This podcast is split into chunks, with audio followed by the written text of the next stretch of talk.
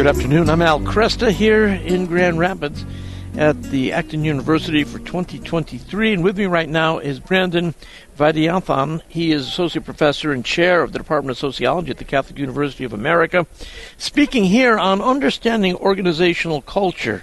And Brandon, good to see you again. It's been a while. too, yeah. yeah. Uh, organizational culture, most of us who are, are, in a workplace or in a teaching institution or even in a family um, may not always be conscious that there's a culture there that can shape our thoughts, our behaviors. Tell me a little bit about what you're doing here with organizational culture. Yeah, I mean, this is a very basic organizational culture 101 course. okay. uh, I, you know, I used to come to Acton, Acton uh, University many years ago, like from 27, 07 to 2010, and I would keep complaining, you guys talk so much about markets, you never talk about firms. And then this year they're like, why don't you come and do it? So, so essentially, uh, it was a lovely invitation, and, and, I'm very honored to be here. And so it really is just an overview of what, what cultures are, what are, what are various ways in which we can recognize how cultures operate, different types of culture, how they affect us, how we can change culture. And um, do you focus in on family, on businesses, uh, teaching institutions? Yeah, my work has been in three domains: in business, science, and religion. So I've I've studied corporate professionals and corporate cultures. I've studied academic scientists, so physicists and biologists working mainly in universities, research labs, that sort of thing. And then uh, faith leaders, faith communities, you know, yeah. everything from Catholic priests and bishops to uh, folks who are in, you know, Christian, Muslim, Jewish, Hindu uh, congregations. Yeah, yeah. Well, lo- looking over a piece that you wrote, at least I'm told you wrote it. okay. You look at three factors: scripts, models, and habits. Yeah, and that shapes what might be called the hidden curriculum in organizations. That hidden curriculum is what's being taught without anybody necessarily intending to. Yeah. Is that right? Yeah. Yeah, I mean, we, you know, any environment you've been in, any organization you've worked with, uh, has these formal kinds of, of ideals and scripts and stories where they tell you, right, this is who we are, this is what we stand for, etc. Uh, but everyone kind of knows that really the way to survive here, the way to, to, to, thrive here is by sucking up to this guy and avoiding this other person right. and making sure this person sees and knows what you're doing. And so uh, there are many ways in which we, and you know, even our families kind of work like that, right? We as families might we might espouse something and say that we want to teach our kids certain values, but they know that we're hypocrites and they see us failing and falling short, and they and they call us to task on those things yeah. all the time. Yeah. yeah. Uh, tell me about churches. You know, the, because this, this organizational culture can undermine yeah. what the stated mission is right. of an institution. Yeah. W- what do you see as some of the most common failings in ecclesial institutions? Yeah, I mean, so one of the one of the big challenges recently I've been working on is the National Study of Catholic Priests. So it's the largest ever study of the priesthood in more than 50 years, and we wow. did nationally representative surveys with. Um, we reached out to 10,000 priests, and you know around 3,600 responded, and, and so uh, we find that priests are, are really struggling with uh, trust in, in leadership. They really have, have relatively low levels of trust in their bishops. And now it varies quite a lot. I mean, the average levels aren't very high, but there's some dioceses that have very high trust, some that have zero trust. And so we have uh, quite a range, and, and we're looking at what are the factors that shape that. And, and one of the issues is that priests feel um, that uh, you know their bishop is is uh, more of a CEO or a boss rather than a father or yeah. a shepherd. Yeah. And uh, that's not what they want. They want they want a human relationship. They don't want to be dealing with a bureaucracy. They don't want to be dealing with an HR type of relationship. Yeah. And um, and in some cases, uh, very large archdioceses, you know, bishops feel like I am a CEO. I can't be a father to 500 guys. Right. So, right. so it's a tough thing. It's really, I mean, I, you know, I, I empathize with the challenge there, but that is, you know, as human beings, we have expectations in these environments, and particularly, you know, in faith-based communities. So, so here, what are the values you espouse, and and what are the kinds of images that you're aspiring to, and then what can you actually do, and what do you actually do, and when there's a huge disjuncture, when those things are at odds, um, that creates a lot of strain, that creates burnout, that creates resentment, creates cynicism. Yeah, yeah.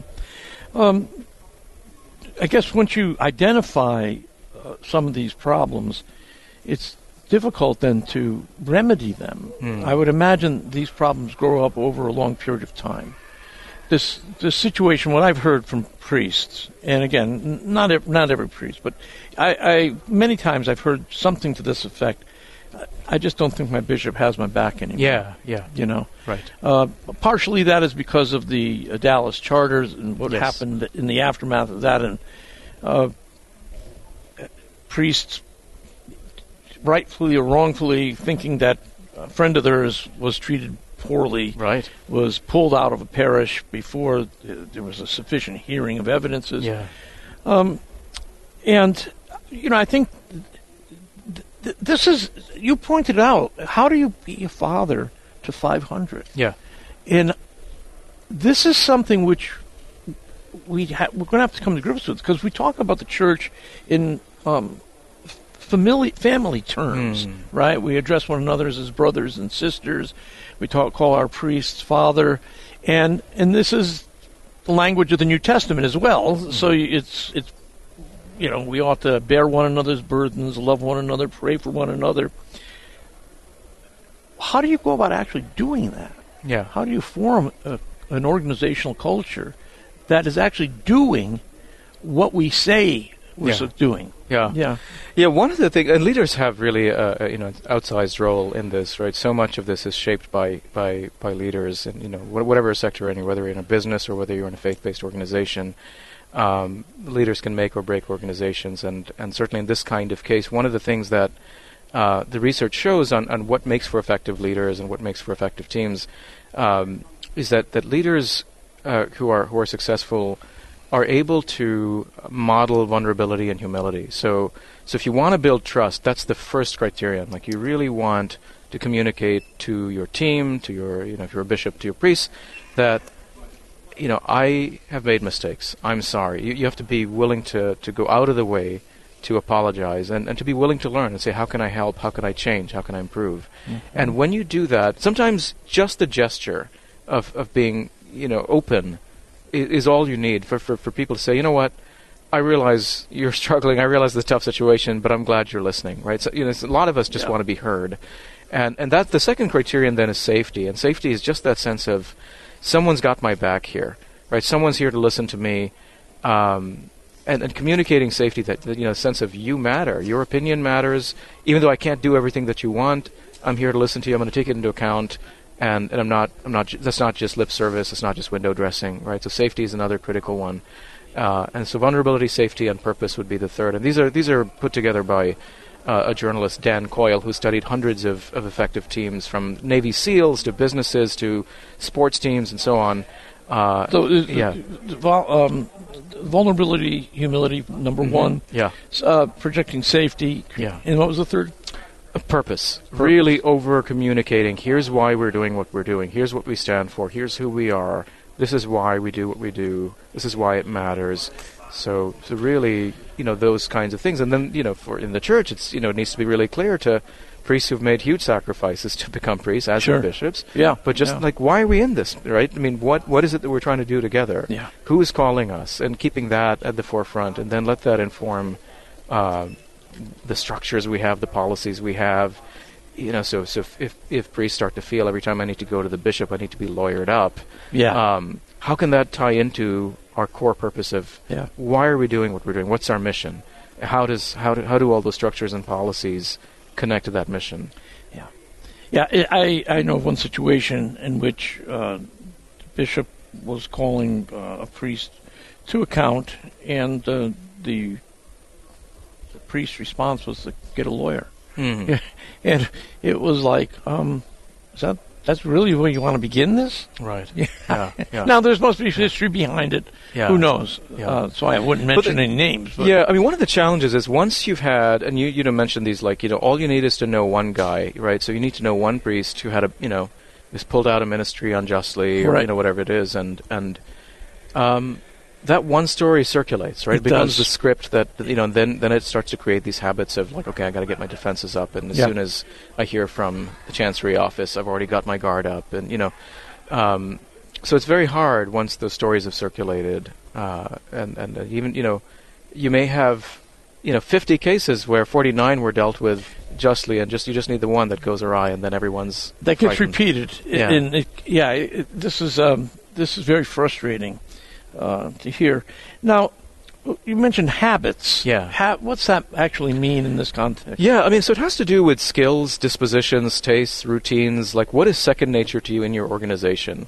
Uh, so when I was working with uh, corporate leaders, you know, they would tell me that we have learned to distrust each other, and y- y- it's it's maturity, it's wisdom. You'd be foolish to, to be vulnerable with your with your teammates or with your with your employees because everyone's out to, to climb the ladder and they'll stab you in the back, right? So you you learn over time. Here's how I have to conduct myself in this. Mean, it's like. Uh, it's like learning to, to juggle or, or play soccer or something. You get a feel for okay, here's the field, you know, when you start out, you're a bit of a newbie. You're looking for who's su- Yeah. successful, and then you see, well, what are they doing? If this person's constantly uh, telling his manager, "Oh, look at this great thing that I did. Look at my accomplishments." You're signaling, "Oh, look here, I'm achieving, and these other people are not." Then I should start doing that. And so that becomes second nature.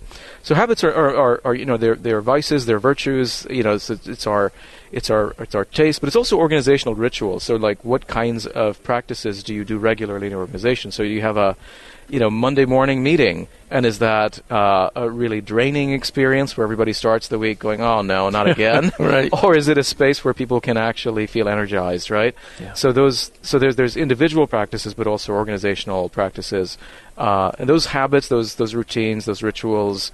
Um, they, they start to shape our, our essentially our dispositions, our, you know, Yeah. like how we, you know, you can you can think of organizations where you go in and you start to feel, oh, you know, that sense of oppression. Yeah. Or you can go in and feel excited and energized, and, Yeah. and it's it's those habits that shape all of that. Yeah, and again, it pl- plays right into one's own spirituality too. Yeah. you know, you have to be aware of what your uh, the organizational culture of which you're a part. Yeah. You mentioned this this study that was being done uh, on priests. Yeah. Uh, one one problem that showed up was uh, this uh, lack of trust Mm. between priests and bishops. Um, does it show up between priests and uh, uh, laity, or priests Mm. and congregation? Not so much. We didn't ask so much about that. In fact, the pre- priests largely feel very supported by members of their congregation. Okay. Yeah, on the whole, they, they really feel, um, you know, they, they do say, okay, look, people complain about me to the bishop, you know, but th- that's that's not as as common. People do mostly feel supported. Yeah. Brandon, thanks so much. Yeah, Great thank being you. with you. Yeah, Yeah. likewise. Uh, you have a book coming out on this? Not yet. Okay. Next year. Well, next year we'll talk about it. Yeah. All right. Thanks so Fantastic. much. Thank you. Brandon Vaidyanathan with me, again, Associate Professor and Chair of the Department of Sociology at Catholic University of America.